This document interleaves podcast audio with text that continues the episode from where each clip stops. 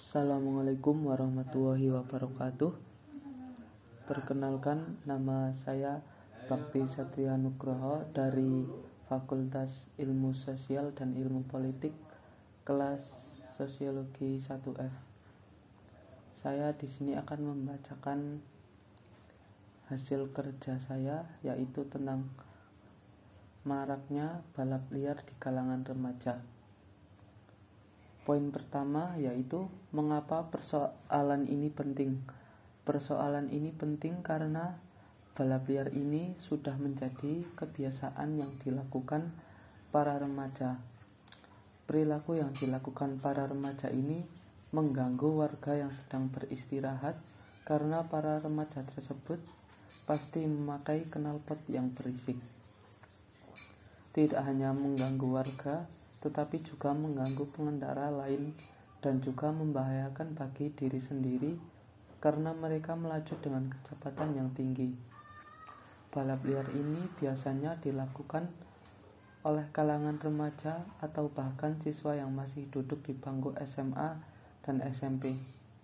Kasus ini harus segera ditangani agar lalu lintas menjadi kondusif serta tidak ada warga yang terganggu lagi.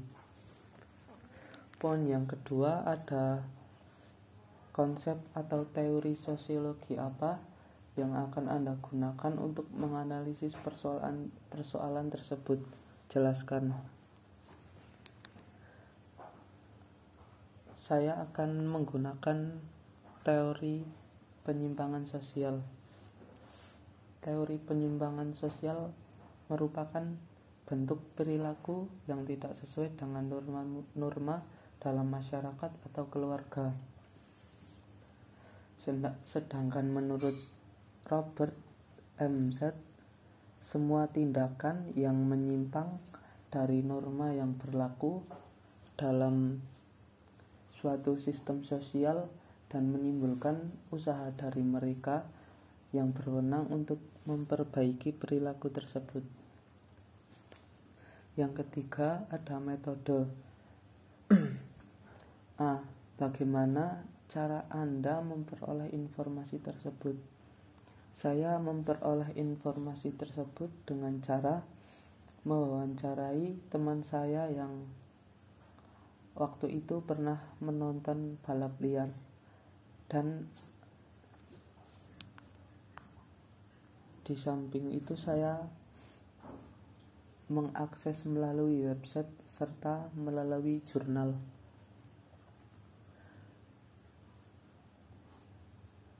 Poin yang kedua, apa jenis orientasi penelitian yang Anda gunakan? Jelaskan. Metode penelitian yang saya gunakan yaitu metode kualitatif. Berdasarkan metode kualitatif ini lebih berdasarkan pada sifat fenomenologis yang mengutamakan penghayatan.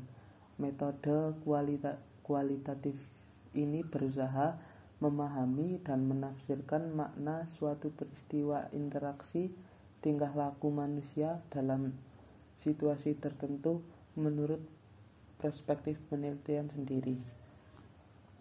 Poin ya poin yang keempat yaitu ada analisis kasus.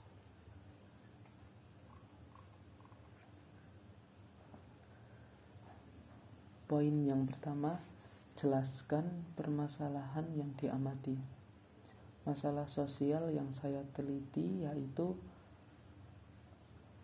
kasus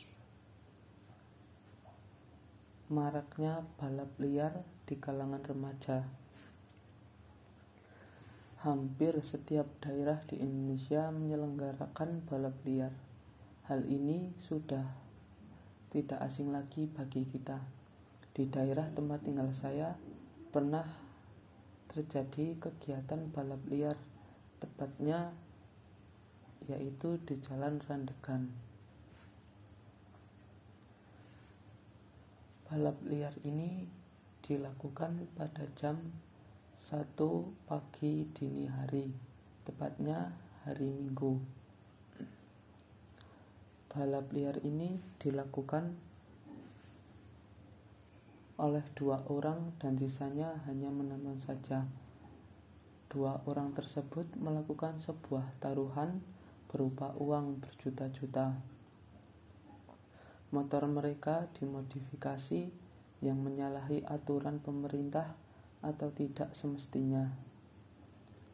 Mereka yang menonton bersorak-sorak sambil meminum minuman keras.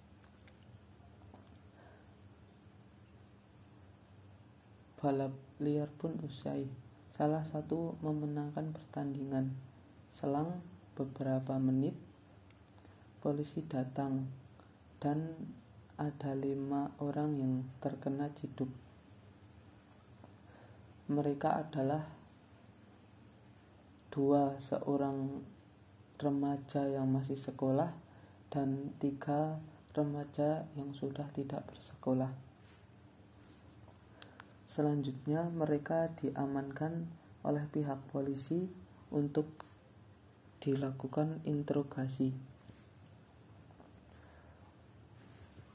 Warga sekitar merasa terganggu jam istirahatnya karena suara knalpot yang keras dan berisik warga tersebut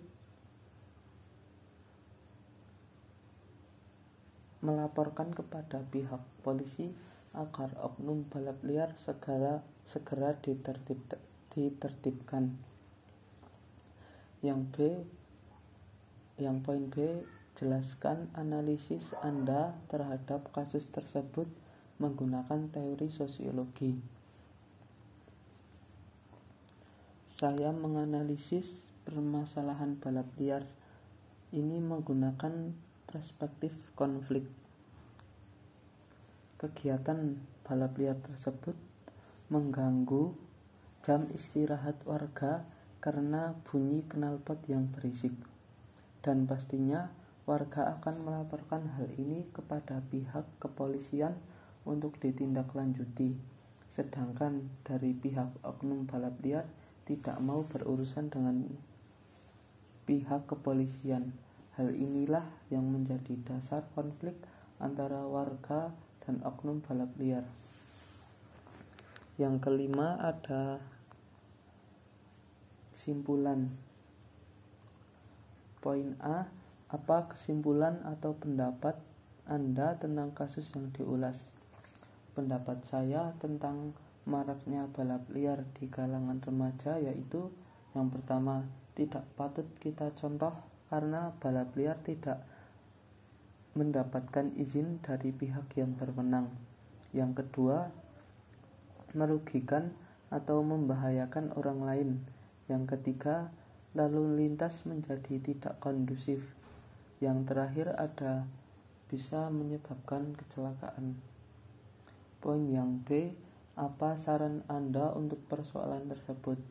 Saran saya mengenai persoal persoalan di atas adalah pihak kepolisian setempat harus melakukan patroli sesering mungkin agar kegiatan balap liar tersebut tidak terulang lagi karena hal tersebut sangat merugikan bagi warga sekitar dan pengendara lain. Pelaku oknum balap liar diberikan hukuman yang setimpal agar tidak mengulanginya lagi. Sekian dari saya. Wassalamualaikum warahmatullahi wabarakatuh.